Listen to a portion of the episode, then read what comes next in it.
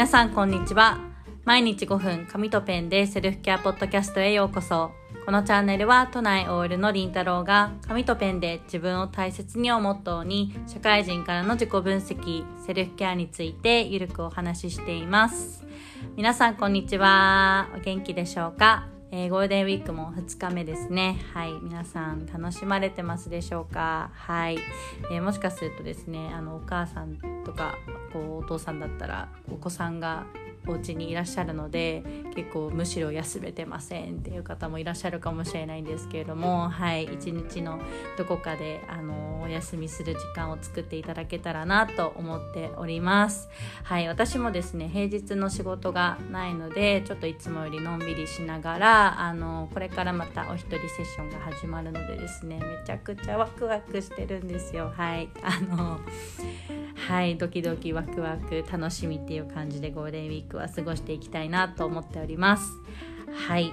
えー、今日のテーマに行きたいと思います、えー、今日のテーマはピンクの像を想像しないでくださいというテーマでお話をしたいと思います。はい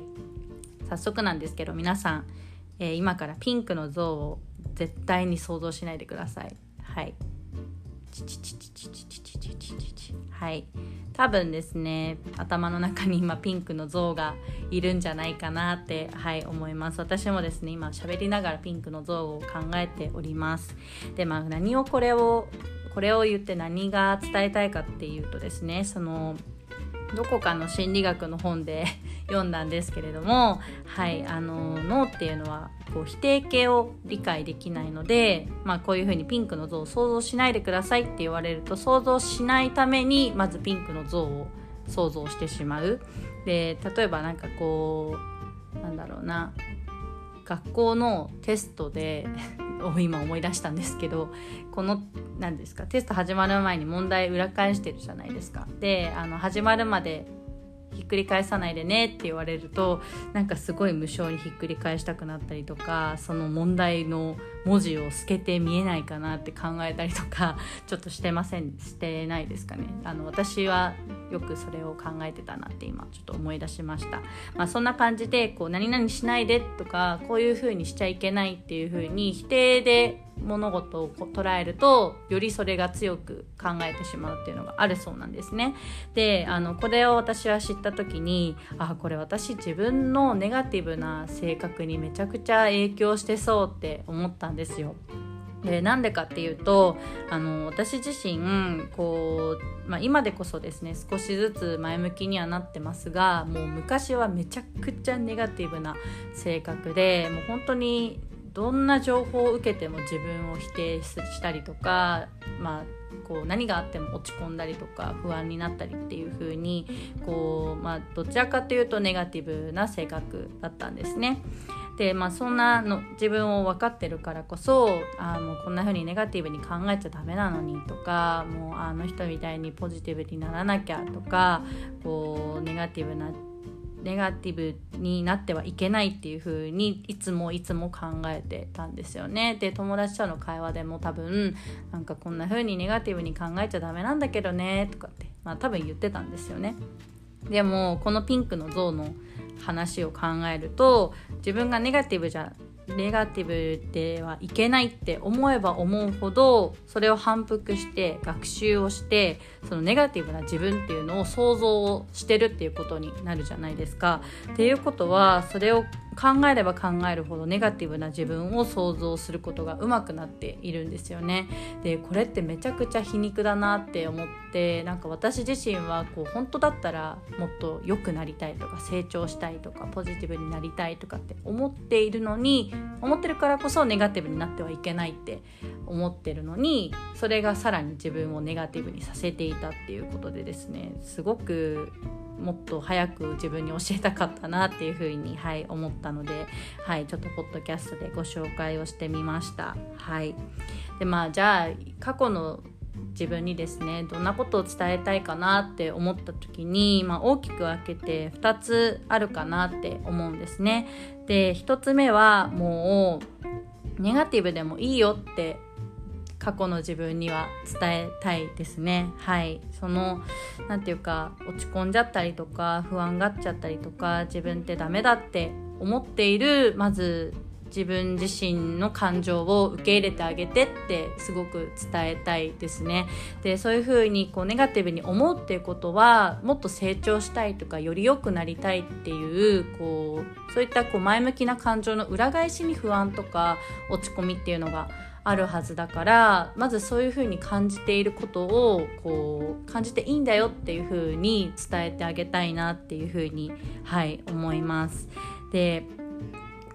こう感情ってその何て言うか、まあ、出来事に対しての自分の反応だったりするのでその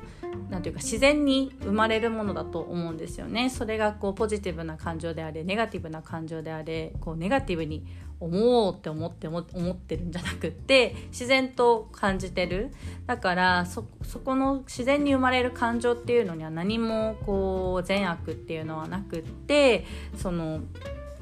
両方あって当たり前なんじゃないかなっていうふうに、はい、思います。なので私は今は、まあ、自分が100%あるとするとそのうちのまあ30%ぐらいは前向きポジティブ。で、まあ30、ぐらいはネガティブ。で、まあ、残りの40%はどっちでもないみたいな感じでその両方共存をさせてますね、はい、そうするとすごく自分が生きやすくなったなっていうふうに、はい、思っています。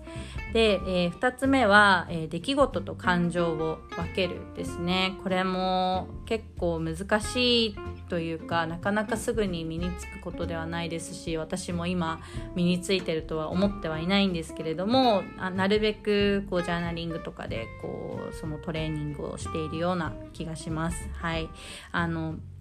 やっぱりどうしてもこう目の前の仕事でテンパっちゃったりとかもううわやばいとかトラブったっていう時ってそのもう事実とその事実に対して自分の焦ってることとかムカついてることとか怒ってることとかっていうのがもううわーって何て言うんですかその事実と感情にのめり込んでしまうと思うんですよね。なんかその中に自分がもうすっぽり入り込んでもうなんか抜け出せないというかずっと負のループになっちゃったりとかもうずっとモヤモヤしてるってあると思うんですけれどもよくよく考えてみると起こった事実はすごくシンプルだったりとかこうそれって必ずしも自分のせいじゃなかったりとかっていう風に少し目引いて考えてあげるとあのその感情とか起こった悪い事実っていうのが自分を自分が自分自身じゃないんだよっていうことに、